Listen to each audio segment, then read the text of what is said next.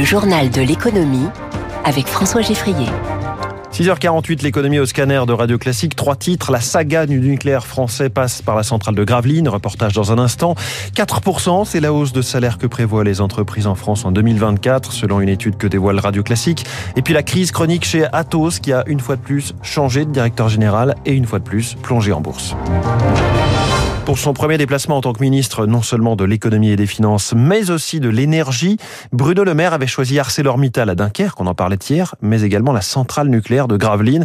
Le ministre l'a annoncé, Gravelines accueillera, tout comme Panly et Buget, deux EPR. Charles Ducrot, envoyé spécial de Radio Classique. Gravelines compte déjà six réacteurs, ce qui en fait la plus grosse centrale d'Europe. À partir de 2038, elle devrait donc compter deux réacteurs supplémentaires, des EPR de deuxième génération, et voir sa production passer de 5400 à 8700 MW. En plus de l'augmentation de sa capacité électrique, les conséquences économiques seront importantes, notamment sur les emplois. Emmanuel Villard, directeur du site. La centrale emploie 2100 personnes en permanence. Le projet EPR2 devrait amener 8000 employés ou salariés supplémentaires entre la centrale en exploitation et le projet EPR2. Une redynamisation supplémentaire dans la région où l'implantation de la vallée de la batterie va déjà permettre la création de milliers d'emplois.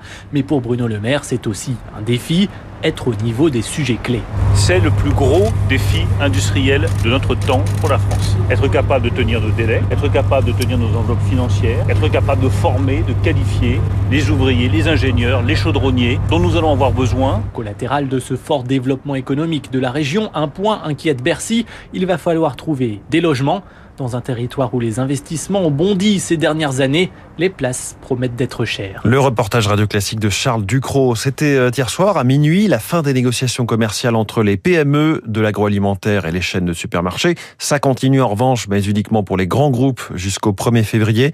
Et c'est là que ça coince avec des demandes parfois mirobolantes, selon David Pruvot, consultant chez Team 2 Consulting et spécialiste de la distribution. Les prix vont baisser sur euh, des produits de première nécessité comme le beurre, comme les céréales, comme les pâtes, la farine, le café notamment. Et puis ensuite, euh, bah, c'est vrai que sur les augmentations de tarifs, là, on va plutôt parler de grandes marques, puisqu'elles sont dénoncées dans des campagnes de communication assez violentes par les distributeurs et puis par médias interposés. Donc il y avait Intermarché notamment qui avait engagé une campagne de communication en magasin, en précisant que Knorr voulait augmenter ses produits de 39%, Findus de 68%, Carte d'Or de 29%. Donc évidemment, on n'arrivera pas à ces résultats-là, mais c'est euh, des augmentations importantes qui sont encore demandées. Alors dans ce contexte de hausse du coût de la vie, les entreprises euh, sont sous pression pour augmenter les salaires. Selon le cabinet WTW, l'augmentation médiane des salaires a été de 4% en 2023 et les augmentations seront à nouveau de 4% en 2024, selon cette étude que Radio Classique vous révèle ce matin.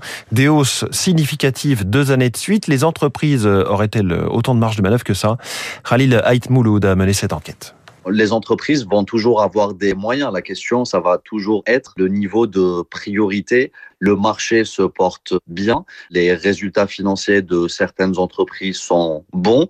La priorité est évidemment de retenir les talents et ça, ça passe par plusieurs leviers. Augmenter les salaires en fait clairement partie et augmenter les salaires va aussi répondre à une autre problématique qui est aussi au cœur des réflexions des DRH, qui est d'accompagner le pouvoir d'achat de leurs salariés dans un contexte où l'inflation est à des niveaux qui euh, restent inédits par rapport à ce qu'on a connu depuis plusieurs années maintenant. Il sera sans doute question de pouvoir d'achat ce soir, euh, puisqu'Emmanuel Macron tient sa conférence de presse, la première depuis 2019, euh, en direct sur beaucoup de chaînes de télé à 20h15.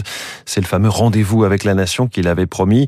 Le monde économique espère des annonces sur la suite du quinquennat. Clarification euh, souhaitée notamment par François Asselin, président de la Confédération des petites et moyennes entreprises. Sur le champ économique et social, nous, ce que nous voulons, c'est absolument la stabilité, ne pas alourdir les charges des entreprises, qu'elles soient fiscales ou sociales, tenir les engagements donnés, à savoir euh, aller jusqu'au bout euh, des baisses d'impôts de production. Et puis, euh, ce qu'on attend surtout, c'est de voir comment le chef de l'État donnera le cap pour vraiment engager des réformes profondes, que ce soit sur le champ de l'éducation nationale, qui intéresse bien évidemment les entreprises. Hein. On a besoin, nous aussi, hein, de jeunes bien éduqués, bien instruits sur la santé. Il y a des chantiers énormes. Et bien, c'est là, effectivement, nous attendons président président de la République. François Asselin, avant cette conférence de presse, les partenaires sociaux se réunissent pour une toute première séance de négociation sur l'emploi des seniors, puisque les dispositions sur ce sujet euh, que contenait la réforme des retraites euh, adoptée au printemps avaient été censurées par le Conseil constitutionnel. La crise chronique chez Atos, l'ex-fleuron du numérique, a encore dégringolé hier de 15% en bourse après l'annonce du changement de son directeur général. Un de plus, Éric Mauban. Oui, le cinquième changement en trois ans. Autant dire que cette euh, valse des dirigeants chez Atos donne le tournis aux investisseurs. Depuis le début de l'année, l'action affiche déjà une baisse de 40%. Les dirigeants ne parviennent pas à s'entendre sur les moyens de remettre la société à flot. L'endettement est trop lourd à porter. La scission des activités de conseil en informatique et de cybersécurité s'avère plus compliquée que prévu. Les acheteurs potentiels se font peu nombreux et imposent leurs conditions. Faute de parvenir à un accord, Atos devra restructurer sa dette. L'option d'une augmentation de capital circule. Afin d'éviter d'en arriver là, Paul Sallet, le directeur financier, prend les commandes opérationnelles de la société et remplace Yves Bernard à la direction. En général, il va lui falloir trouver une solution au plus vite pour assurer les investisseurs et les actionnaires. Éric Mauban en direct. Les marchés financiers hier, euh, Wall Street était fermé, mais le CAC 40 lui a reculé de 0,72% à 7411 points. Le Nikkei recule légèrement, moins 0,68%. L'euro vaut 1,0914 et le baril de Brent est à 78 dollars. Aux États-Unis, Donald Trump démarre très fort la série des primaires du Parti républicain en vue de l'élection à la Maison Blanche. Il remporte le caucus de l'Iowa, c'était cette nuit. L'ancien président est désormais plus que jamais favori dans son camp. Quelles sont ses intentions en matière de politique économique. Christophe Blo est économiste à l'OFCE et spécialiste des États-Unis probablement une nouvelle offensive sur euh, une augmentation des tarifs douaniers.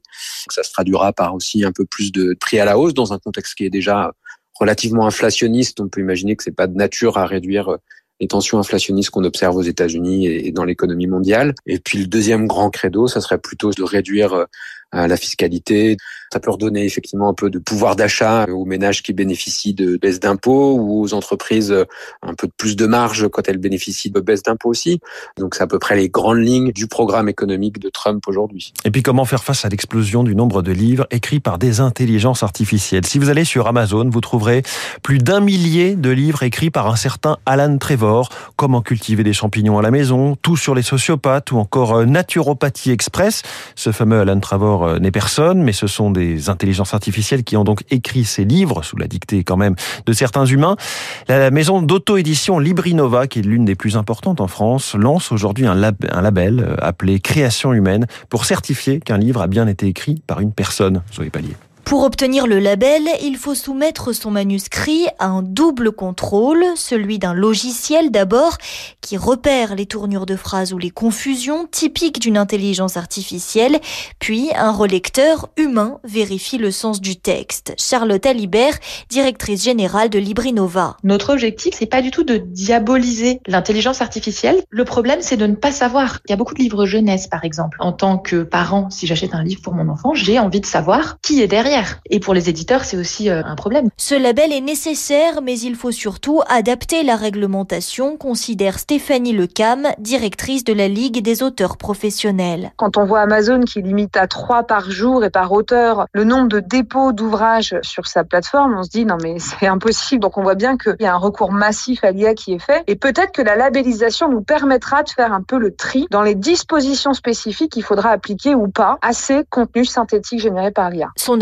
organisation plaide par exemple pour que les ouvrages non labellisés ne puissent plus bénéficier d'un taux de TVA réduit ou d'autres politiques publiques de soutien au secteur du livre. Zoé Pallier, reporter en chair et en os de la radio classique. Merci Zoé du service économie dans un instant.